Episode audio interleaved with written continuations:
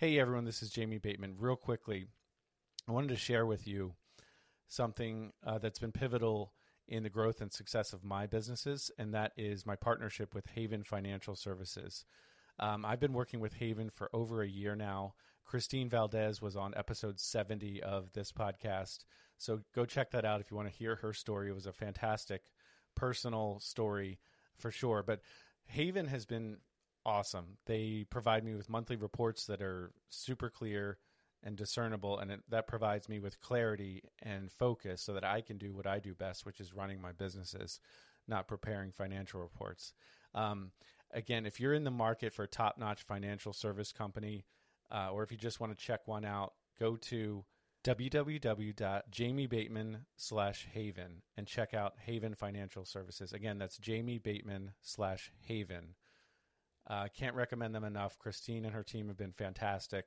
So I definitely recommend you check out Haven Financial Services at www.jamiebateman forward slash haven. Let's get back to the show. Hey everyone, Jamie Bateman here. I'm really excited about this episode I just recorded with Matt Fore. He's a friend of mine. We've gotten to know each other better over the last couple years, and um, Matt uh, is a part-time real estate investor, more of a passive real estate investor. He does well at his full-time job in sales, um, and he has his own podcast and is really starting to build a brand. Um, but certainly uh, lives with an abundance mindset and has a growth mindset and is doing very well financially. Um, but he's been through a lot of adversity as well. And, um, you know, we touch on his background. We talk about his sister and um, the death of his sister and their relationship and things that he took from situation. And, um, and then we talk about his condition of uh, dyslexia. And then uh, we get into something that happened with a commission check, or more accurately, didn't happen um, some adversity he faced uh, with that, where he was expecting a significant amount of money uh, from his previous employer years ago, and um, didn't happen. So, how do you navigate all that? I mean, and rebound and um, put yourself in the position that you're in now, where he is now, I should say. Um, and that that's what we talk about. He he drops a ton of truth bombs, a lot of mindset based stuff. I mean, he's uh, an Ironman athlete and just a, a, a go getter. And I appreciate him uh, spending the time with with me, and I appreciate you spending the time to listen. And I hope you get uh, as much value out of it as I did. Matt's an awesome guy, and um, I can't wait for you to listen to this episode. Thanks. Inspiring stories of real people overcoming incredible odds to live life to the fullest. We are all guaranteed to face hardships. How will we handle the adversity? Join us to be moved by everyday people who have turned poverty into prosperity and weakness into wealth. Be inspired as these relatable heroes get vulnerable. And former counterintelligence investigator Jamie Bateman puts his interviewing skills to the test. Restore your faith in humanity as you experience true Cinderella stories of average people, turning surreal struggle and deep despair into booming businesses and financial fortune. Take ownership of the life you are destined to live and turn your adversity into abundance.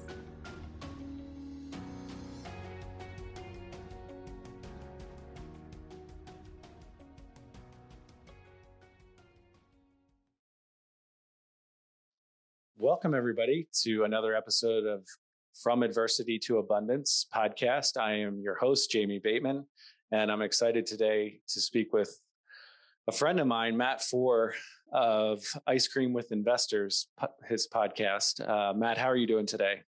I am fantastic and so happy and excited to be here. Awesome. So, Matt, for our listeners, um, you know, the two listeners who are unfamiliar with you, everybody else knows who you are. Um, but if you could give us a little bit of context as far as who you are today and, and what you're up to. Yeah, so um, I guess I'll start with saying that I'm a leader at a Fortune 50 company today and sales organization. Um, and that's really fun. I get the chance to lead 10 people and interact with a uh, organization of about 50 and co-lead some of those folks. Um, but on the side, I'm also an Ironman uh, triathlete. So for your listeners that might be unaware of that, that's a 2.4 mile swim, 112 mile bike, 26.2 mile run. Yes, it's all in a single event, all in a single day. And then also, if that wasn't enough, I also invest in real estate um, and host the podcast Ice Cream with Investors. Awesome. So the closest I've gotten to an Ironman is watching my sister do an Ironman distance triathlon, which we've talked about. Um, we drove there I went out to lunch, watched a movie, went out to dinner, and then uh, she was still still doing the event. So I've basically done the same thing. But yeah, um, yep. but no, it's uh, I wanted to have you on the show. I mean, because you know we've chatted a bunch of times, and you were on the Good Deeds show with Chris and me, and um, I know you've been through some adversity, uh, just like we all have, um, and all of our stories are different. Um, and we're going to get into that. But I know you've kind of rebounded in a lot of ways and gotten to an abundance mindset, and you're always growing and looking at opportunities for growth. And you love real estate and investing and small business and podcasts, and we have a lot in common. So I'm excited to get into it. So for the the listeners out there, can you get into your your background a little bit for us? Yeah, sure. So I'll give you the short and sweet, and you take me wherever you want me to go. Um, but I grew up in a really, really small town in southern West Virginia, uh, not West Virginia, southern Western Virginia. Um, and it's a town of about 10,000 people. I mean, it was a good place to live, as people would know it if I, uh, that's the town's slogan. Um, but also it was really tough. I mean, it is a town that has been blasted over by globalization. There was a, a big coal mining community in that area. And as we have continue to find different alternative sources of energy. It has definitely just been uh, left behind in globalization. So I was very fortunate to grow up in that environment and uh, with two parents that absolutely loved me. But it also showed me what the other side of life is like. Um, beyond that, I grew up dyslexic and I am a twin. Uh, and my twin brother was valedictorian. He was valedictorian of his law school at University of Michigan. He's been a part of a couple Supreme Court cases at this point in his career. So when you grow up dyslexic and that's who your twin brother is, it also put like a little bit of context over hmm. um, uh, uh, how unfortunate I felt being dyslexic. Um, but also, I had a sister that was mentally disabled as well. Um, so I'm sure we'll get into this part of the story. She tragically passed three and a half years ago now at this point. Um, mm-hmm. But I was very fortunate to have a, a family that loved me and um, kind of moved over to Knoxville and went to the University of Tennessee after that, and then started at my W two job in Nashville, Tennessee, back in 2009. The rest they say is uh, is history. yeah, I don't know if I knew uh, some of that. That's that's interesting. About I didn't know that about your brother. Um, what's can you give me his contact information? No i'm, I'm yeah, joking. yeah. i'm joking. He, he is smarter and better looking than me my mother loves me more so we'll count it as win. There we go. Um, so you mentioned your sister and and and you know it's always touchy on this on this show. I don't want to you know drill into uh, topics that are too difficult but you did bring up that that topic on our previous show uh, on the yep. good deeds show and um, I know that was uh, obviously, uh, you know, a situation that was not easy for you. Um, could you talk about your relationship with your sister and and how that how that went? Yeah, sure. So my sister was uh, eight years older than me, um, so she was always a constant in my life growing up. Um, she was always in the house, um, and I always knew Whitney was different, but I I don't really remember the specific well i don't remember how old i was i remember the specific moment where i i finally figured it out that whitney was different than others and it was due to um, a, a, slight temper, temper tantrum she threw in toys r us mm-hmm. um, but my sister was um, a very memorable part of my life and i think when you grow up with somebody that is mentally disabled and who has difficulty with the normal cognitive tasks that you take for granted every day in your life it puts things in perspective that maybe I should be grateful for the fact that I can wash my own hair, um, tie my own shoes. I can make the decision to be out in the car and drive myself to go get coffee or something like that. Um, so yeah, I, I don't know where you kind of want to take it from there, but it, yeah, go ahead. Yeah. I mean, eh, um, you know, and so she was eight years older than you. And then you said, uh, she passed away three years ago. I mean, what did, what did you learn from your relationship with her? Yeah, I I, rem- I remember um, I learned that no matter how big your difficulties are, there's always a counter advantage to your difficulties. So I'll say that Whitney had the best memory of all time. and I remember taking her to go get Starbucks one time uh, to get her favorite coffee, which was a grande decaf with three uh, equal packets. and uh, the GPS in my system had me going straight through the light. She's like, "We need to turn left. We need to turn left." Hmm. And I was like, "No, Whitney. The GPS says we mm-hmm. need to go straight." But since we were at a red light, I pulled it up, and she was absolutely right we need to go left. So hmm. even given my profession in technology sales, it always taught me that uh, humans can be smarter than technology. Uh, there you go. Especially if you have a dumb human like myself that can't work technology. um, but more importantly, that people matter more than things. Whitney didn't get excited about the um, glamorous purses or things like that. She got excited when you got excited. When you got excited to see her, when you accomplished something, when she hadn't seen you for the first time in a long time. And I think that's just some of the lessons that I've I've taken from yeah. her along the way. Yeah, that's that's really good. I mean, I uh, did an interview today. It should be out, you know, I'm guessing a week before this one, but um, with uh, Fuquan Bilal, and he that was one of the themes we we that came out of that episode as well is that people you know he's had ups and downs and financial success and you know material success but at the end of the day it's people and relationships that that really matter. Um, so that's that's really good. Um, you know, I know you go ahead. I, I, don't know if it's just because I grew up in a small town, but I mean, I like material things more importantly than anything. Sure. I like really good food and really good bourbon. Like, I mean, a good bourbon nice. and steak is just a nice thing to enjoy. Um, but I've never really been driven by materialistic things. It's always been about, for me, helping someone get to where they want to go or achieving your own goal that you thought at the outset of that goal was impossible that's um, really driven me so um, to his point the people and the mm-hmm. things people matter more than things definitely what's your favorite bourbon um, so oh dude give me give me a good give me a good bourbon just i mean um, well you can give me one as well i'll give you my address but tell me so, a few good bourbons put it that way i um so part of my sales territory is Kentucky. So I will tell everybody right nice. now that I am bourbon illiterate if you are in that part of the country. Okay. Probably very bourbon smart if you're not. yeah. Um, and we went to do a bourbon tasting okay. Uh, with a customer go? over the oh. weekend. It's a oh. small place in Newport, Kentucky called okay. Newberry's Coffee Company. Huh. They're only open on Friday and Saturday nights from six to nine, and they have 6,000 different bottles of bourbon in the place. I mean, and wow. it's the largest bourbon bar in North huh. America. And so through that, we got to taste some very, very rare Pappy, Pappy 23, Heaven nice. Hill 27, some of the top end bourbons. Nice. But if you had to ask my like staple go to, Angel's Envy Rye, if I can find it, is probably my favorite. Okay, nice. Awesome. That's a high rye bourbon or that's a rye? It's a rye. Okay. Yeah. All right. Just making sure we did the Kentucky Bourbon uh, Trail uh, a few years nice. ago for my sister's birthday. That was really fun, um, and I've learned a little little bit over the the last uh, five or six years myself. But nice. it's, it's getting expensive. Offline. It's getting expensive though. yes, yes, it is. Why you don't want to take the whole time to talk about bourbon? I mean, we could, but uh, my my knowledge is limited. I might be out of set talking points in the next two to three minutes. Got it.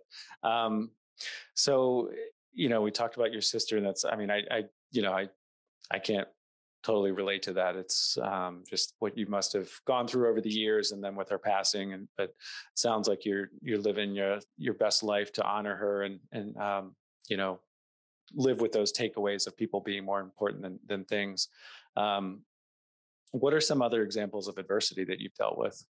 Yeah, there's two that as we were chatting before this that I kind of wrote down that we can chat through is um, one, I grew up dyslexic and um, really dyslexic, I feel like is a catch-all term for you've got an eight-year-old that doesn't really like um, doesn't really like schooling. Uh, but as I started to scale, I, I really feel like that was um, a challenge for me because I remember when I was in 11th grade, I was reading at a sixth grade level. Mm. And so, um, not in this screenshot right here, but in few, in screenshots that people have seen me on YouTube, you can see I have stacks of books out there. And the reason why is because every time I read a book, I never throw it away.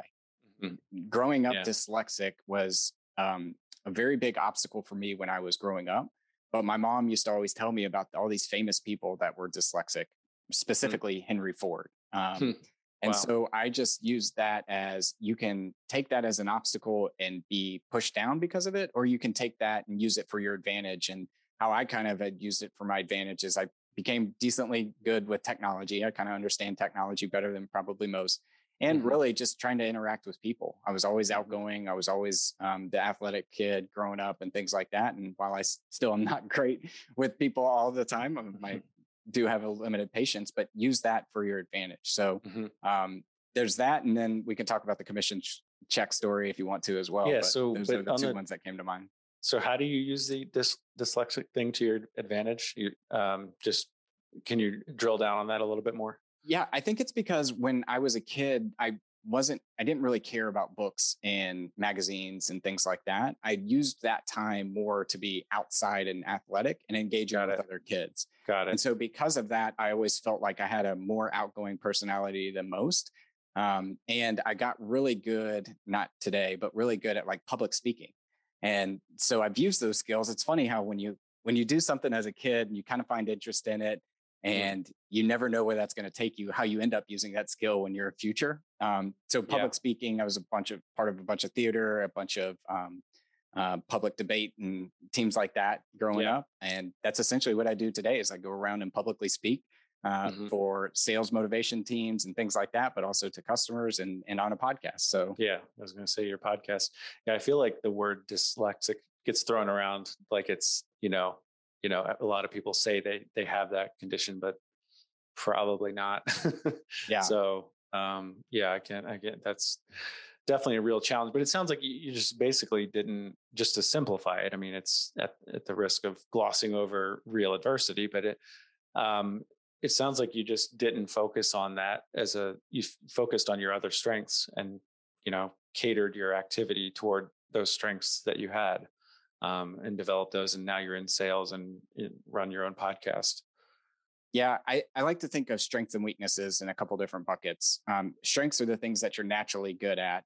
Weaknesses come into two different buckets. They're the weaknesses in, in that you're naturally bad at, and it doesn't make sense for you to ever spend time getting better at it. And then there's weaknesses where you're naturally bad at, but if you spend some time evolving, you can become decent mm. at it or at least serviceable. So for me, for instance, I'm not a drawer.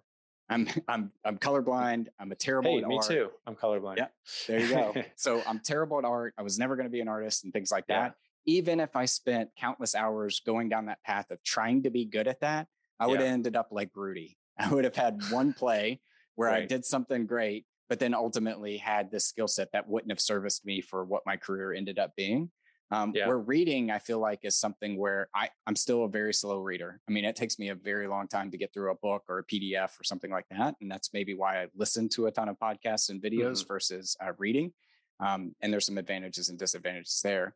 But it, it made sense for me at the age of 21, 22 is when I really started becoming a reader to mm-hmm. get good at that skill because that is something that helps me mentally process, critical think, and everything is done in in written form. So if you don't sure. know how to read or can't quickly analyze analyze something based off of yeah. written form, then it yeah you're going to be stuck behind. That's really interesting. I actually have I don't think I've heard that before as far as because I do actually run into that myself as far as um you know Tim Ferriss and the 4 hour work week it's like don't and I, I don't actually think I read the book to, to be fair to Tim um, when he listens to this. Sorry, Tim.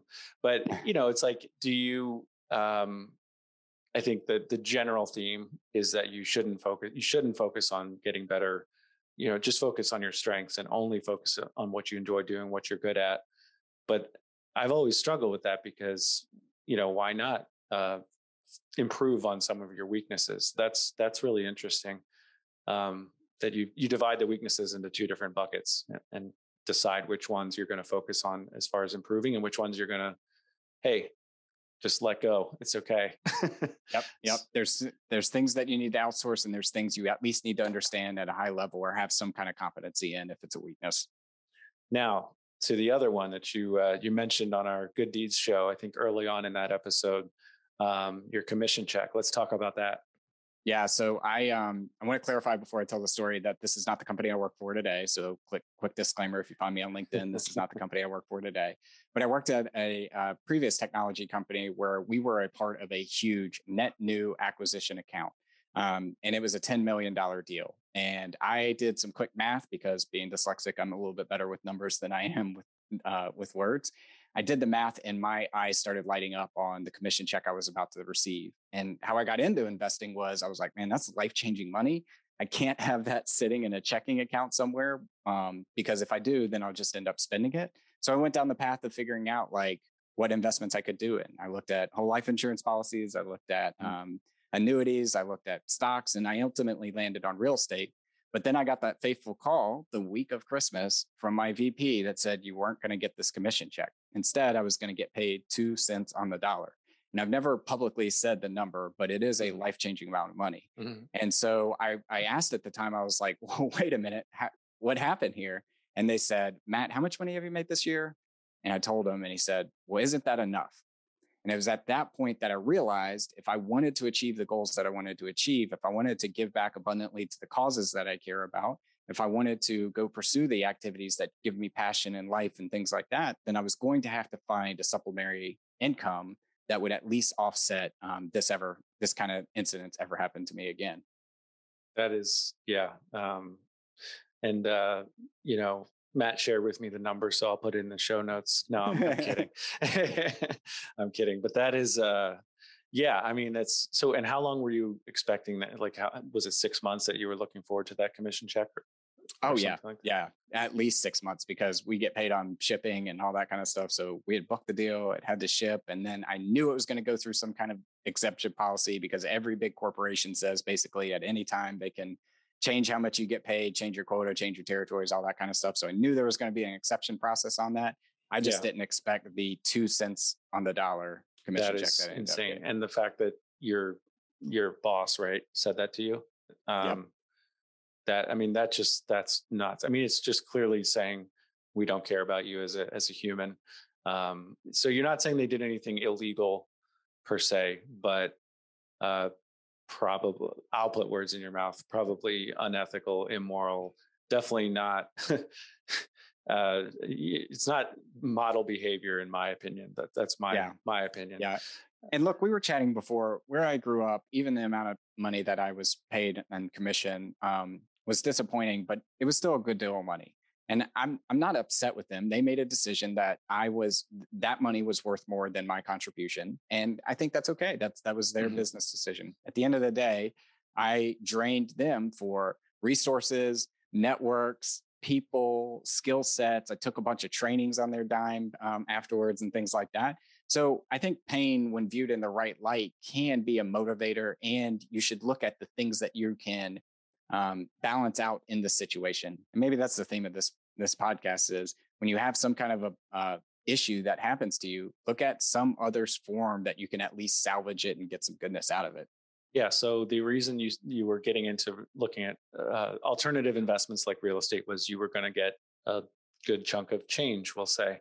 Um, but that didn't happen. So then, did you immediately say, "Well, I don't need to do anything in real estate or how did you move forward mentally and with action yeah uh, that train was far past after uh, i decided to get the news so i was already looking at properties i had done a bunch of podcasts and a bunch of reading and and figuring out what i wanted to do so i actually four months after that instance made my first down payment on a real estate property um, nice. and the down payment on that was it was a $210000 home so it was $42000 uh, i think i only put 20 not 25% down um, mm-hmm. And I remember during that time, a lot of folks saying, like, well, aren't you worried? Aren't you worried about 2008? Aren't you worried mm-hmm. about losing it all? What if the tenant calls you in the middle of the night? All that sort of stuff. Mm-hmm. And, you know, as I've joked about in the past, $42,000 is about the cost of an MBA at a public school these days. So I mm-hmm. figured, hey, if I lost all that money, which I don't think you'll ever, real estate will never go to zero. Um, so I didn't think I was going to lose all of that money. But mm-hmm. I think uh, when I thought about it in that lens, it's like, okay, well, I will learn a lot more about how to buy a property, how to evaluate a property, how to run a property, how to manage it, all the different things that go into it. And that is at least as good worthy as a as an MBA. Sure. So then as you were so that was four months after the the uh, non basically non-existent commission check. Um, yep. how were you viewing that that non-existent commission check at that point and going forward? Yeah, I still, uh, I'm still, I'm still a little upset. to say mm-hmm. that I'm not bitter about it would be a lie. I wish I was a big enough person that said I I forgive and forgot, right? But I'm sure. I'm not. I definitely thought about how many multiple properties I could have bought with that same commission check. In fact, mm-hmm. um, what was upsetting about the situation is different people on the deal got paid different amounts. So while mm-hmm. I got paid two cents on the dollar, somebody got fully paid, mm-hmm. and another person got 50 mm. cents on the dollar, kind of thing. And I know that that person ended up going out there and buying two different apartment complexes with that mm. money. So, um, wow, I, I've definitely thought about that in the past. But hey, ultimately, one of the books I remember reading when I was a kid in seventh grade was a How to Invest in the Stock Market book. And I remember finishing the book. It was the, like the only book I ever read in middle school. Might have been the only book I read until I got to college, kind of thing. Mm. And I found that very interesting. So it was very, it's kind of interesting to look back at your life and say, hey, this interest that I had as a kid investing, now that I'm an adult and can go do some of this stuff, how it scratches an itch and how I'm mm. actually more interested in that. So mm-hmm. um, I view it as a positive that it led me down this rabbit hole that I'm currently on. yeah. No, that's awesome. And then how did and then how did your real estate investing progress? If you could give us the, you know, the the uh, short version to where you got where you are today, that would be great. Yeah, I'm not sure when this will air, but today I'm invested in 550 units across the Southeast, um, and part of your real estate note fund, and part of a mm-hmm. couple of different fix and flip funds as well. So I lend out private capital to uh, folks that want to go out there and fix and flip, and then hypothecation of a note. So mm-hmm. um, what I found interesting about the real estate space is when I first got into it, I thought it was buy and hold a property or buy buy it and then fix it up and flip it. I had mm-hmm. no idea that it was so much more than that. And I mean, we are talking about a multi trillion dollar industry in the United States alone. And there's so many different facets of getting involved in it that I think that's what I love about it. It's not a cookie cutter approach. You can be as mm-hmm. creative as you want to be. And there's so many sub niches within the niche itself. Yeah. And I, and I love that you can do, you know, someone like you, you're not a full time real estate investor. You do well at your, your W two job and you you enjoy that job and um, but you're able to do it passively or at least as a side you know side hustle kind of thing. Um, I that's I say that almost every podcast episode that I'm on is that I just love that it's not a one size fits all. Uh, there you can fit real estate investing, note investing, or even just small business in general. You can fit it into your lifestyle, and it can you know there's so many ways to approach it. Um, and what you're doing right now is it's going to look drastically different in 10 years you know i mean I, for both of us so i love that part of it as well 100% and one of the things to your point about investing passively and things like that is i think once you figure out the money problem in your life you can start living intentionally and what i mean by that is by the age of 31 i was quote unquote financially free which just as a simple definition meant that i could pay for my bills and eat ramen noodles and never take a vacation for the rest of my life. That's not personally the life I choose to live. But certainly right. at the age of 31, solving the money problem helped me be more intentionally with the things that I wanted to do. For instance, started taking money out of my paycheck to make sure that the organization that took care of my sister was receiving some of my benefits that I got throughout my life from having her in it for instance, being more intentional, like having podcasts and getting to have interesting conversations with interesting people and grow my network. I wouldn't have been able to do that. Mm-hmm. But also, I think it's like showing up intentionally for your spouse, your kids, and at work. I mean, I think all of us have been put in a situation where we felt a little compromised at, at a work situation.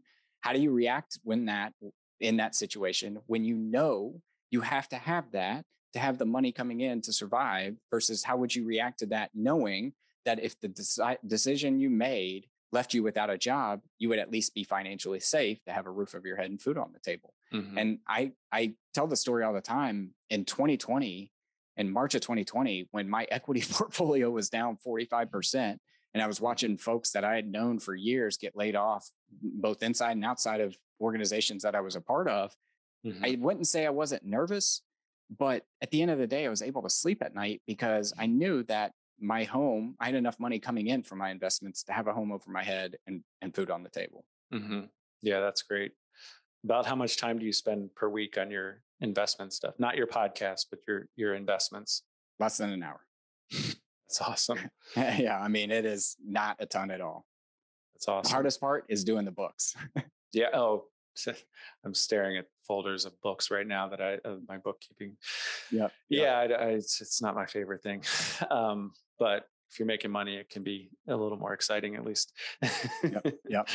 Um, all right. Well, as we start to wrap up here, uh, are there any other uh, instances of adversity you wanted to talk about? Um, we could go into a whole whole bunch of them around Iron Man, and um, we were joking before the podcast. And let me just phrase that: I think everybody's adversity is different. Yeah, right. For sure. Um, to to to some of your guests on the show, I haven't had any adversity, and I'll be the first person to say that. I mean, the fact that I was born in America meant that I had the odds stacked in my favor. Um, so I just want to phrase that. Yeah. But I, because of that, I got really interested in Ironmans because I wanted to find a way to proactively find my limits and test hmm. myself and to push myself out there. And I like to tell people when I tell them Ironman, they're like, "Oh my gosh, I could never do that. How long have you been doing that? What's your time? All that kind of stuff." And mm-hmm. I'm like, "Look, the the longer I do this and the faster I get, it doesn't get easier. you mm-hmm. just get faster." And I mean, I've been on several rides of 100 miles where I feel like I am in tip top sta- shape and the best shape of my life. And then you get towards the end of that ride and you're like, man, this stinks and I've got nothing left in the gas. I would yeah. encourage everyone out there to find little parts of their life that they can disrupt to make themselves mentally sharp and agile for those situations. And mm-hmm. if you don't know one, I'll give you one right now. Try brushing your teeth with your left hand or your non dominant hand. Try switching the mouse over your non-dominant hand. Try standing on one foot and and brushing your teeth. Like those little actions seem small and in, in the grand scheme of the adversity of the guests that you have on your show are small, but they're situations and things that you can do that will better set yourself up to be resilient in those times of adversity when you have them.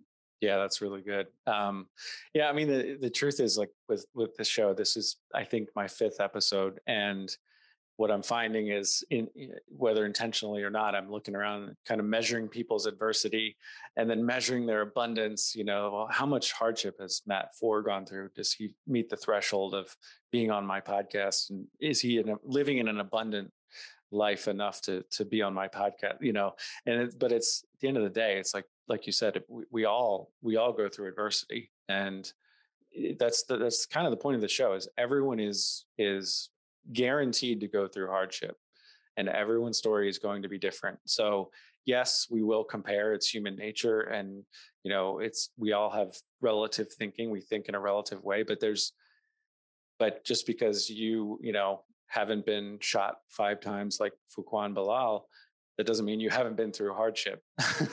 Yep. so yeah um yeah, I mean that's I, I love the I don't love that you had to go through hardship, but I love how you've reacted to it and handled it and you you do have a growth mindset. Every time we interact it's always like a positive and um, you know inspiring interaction for me um, so i appreciate that. Um, i'm just going to fire off a few quick questions for you and, and we'll see what uh see where it goes and then we'll wrap it up sounds good um, if you could have coffee now this is like your ice cream question i think if you could have coffee with any historical figure who would you choose um, I'm going to give you three. Uh, okay. Martin Luther King Jr., nice. Nelson Mandela, and um, Dick Winters from Band of Brothers. Oh, nice. Okay. Awesome. Um, I always wanted to make the joke when I listen to your show and you say dead or alive. I want to say uh, I'll choose alive. Yeah. Um, I don't think a, a, dead person would be great to have coffee with. you know who I didn't mention? Let me throw a fourth in there, and since my last name Fore, yeah. I get I get this yeah, opportunity to do that. Uh, not historical, still alive. Dave Chappelle. Oh, I think nice. Dave Chappelle yeah. is Dave Chappelle is wicked, wicked smart. Yeah. The way he tells stories, the way he uh, sets up a joke. Like I'm just a student of comedy. I love how people yeah communicate their art form, and yeah, I think he's, he's awesome. the best in the business by far. Yeah. No, my my wife and I enjoy his uh, Netflix. You know, whenever he has a show on and, there. And a man who had everything, and out of principle said, "I'm not going to do this anymore." and then came back on his own terms to still be at the top. Like that's incredible. It's awesome. All right. If you were given $10 million tomorrow, what would you do with it? Um, make sure my parents are taken care of. I think they are at this age in their life, but uh, you never know what could happen. Uh, and then I'm boring. I would probably invest it and then continue to work and do the things that I do. um, I would make sure that I invested it so where my uh, basic needs were taken care of, but I would still work all right, then I'm not going to give you 10 million. Um, Up that to 100 million, and now we're talking. you have a different story. Yeah. yeah. All right. What's a book you would recommend for my audience? You already mentioned one, but any others uh, that come to mind? I, I have a ton, but I'll recommend the one that's always sitting at my desk. It's The Last Lecture by hmm. Randy Pausch. And if you don't know the story, I'm going to just give a high level summary. Mm-hmm. When you're in academia and you retire, you give the last lecture. You give the things that you learned, you tell funny stories. And remember that time Jamie went to the women's bathroom instead of the men's because he was so drunk, like just stuff like that, right? um, Randy Pausch is giving his last lecture and he is 35 years old. And the reason why he's giving it is because he has pancreatic cancer and he's going to die in eight months. And he starts out that story. And then he goes through and he's like, and you shouldn't be sad for me because everything I wanted to do in my life, I got a chance to achieve. I got mm-hmm. to go into space. I got to uh, be a, an Imagineer in Disney. I got to have a family, all these different things. And it's just got these really random nuggets along the way of like talking about things, not people, not things. Mm-hmm. Of his son spilling a cup of ice cream in his brand new car that had leather seats and convertible and all this kind of stuff and he he looked up and he saw his son with like just this scared look on his face like he knew he did something wrong he knew he did something wrong and daddy was going to get mad so all he did was turn his ice cream up and throw it on the seat as well to show him that it's okay it's okay that we have nice things but it's okay like you matter mm-hmm. your relationships matters more to me so i would car, highly yeah. encourage the last lecture and if you're not a reader go watch the youtube video of him actually giving the last lecture because oh, it'll wow. make you laugh make you cry and leave you inspired well, knowing you, I think you'd be more worried about the ice cream than anything else. um, that's good though. I'll have to, I'll have to check that out. Um, what is one question I you I have not asked that you wish I had? Um, I really like Tim Ferriss's. If you could put anything on a billboard, what would you put? Or the best piece of advice people received? Because sure. I don't know. I just always find it interesting what people say when they have that question. What would you put on a billboard? I knew you were going to say that. So I almost stopped myself mid sentence saying, maybe I shouldn't do this. Or best piece of advice, pick one. Or any, um, it doesn't have to be the best, but just another piece of advice. You've already given a ton. Yeah, you know, I can't just give one. So I'm going to give two. One okay. is empathy will be the skill that separates you in the future. And what I mean by that is when we all become technologically advanced, AI driven world, machines are running us more than we're running machines, which I'm an optimistic. I don't think that's a scary thing. I think there's plenty of examples why. Um, mm-hmm. Empathy will separate you from a mm. skill set, from a career, from a personal standpoint. So I encourage everyone to sit there and think not what is this person saying, but why are they saying it? What's mm-hmm. in their mm-hmm. history to make them be where they are and saying that thing? And the second thing is the best piece of advice I've ever received in my career, which is meet people where they are. And mm-hmm. I think what that means is physically, emotionally, intelligently, whatever it is. If mm. somebody mm-hmm. is at a different place than you are when you're trying to communicate with them, don't shout at them. Don't tell them they're wrong. Try to meet them where they are and then bring them wherever you're trying to bring them.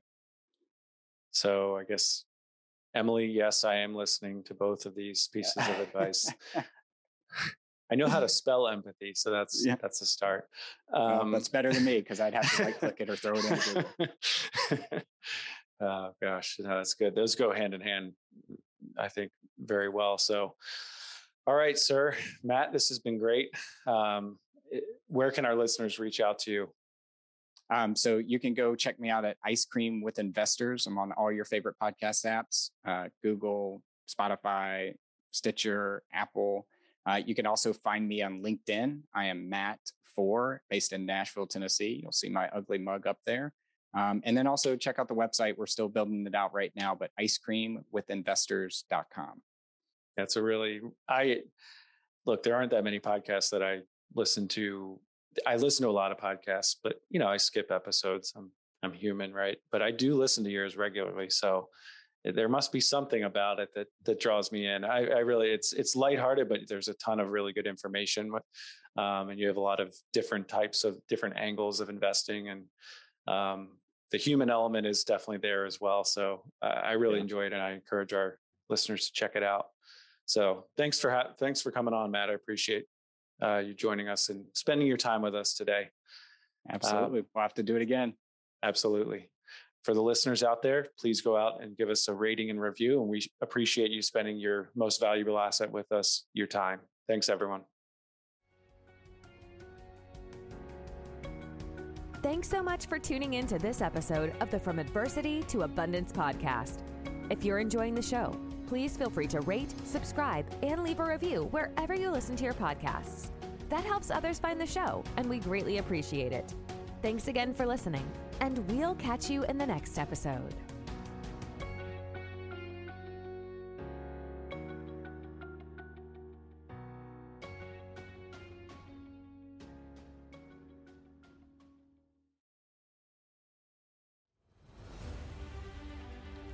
Hey there, it's Jamie Bateman. Ever felt boxed in by life's challenges? Dive into my new book, From Adversity to Abundance Inspiring Stories of Mental, Physical, and Financial Transformation. Available now on Amazon. From a former bank robber's redemption to a young entrepreneur's victory over hurdles, these stories are not just inspiration, they're the roadmaps to your transformation. Whether for you or as a powerful gift to friends and family, especially those who might not tune into podcasts, this book is a beacon to a life of abundance. Ignite that inner fire and set your course to the life you've imagined.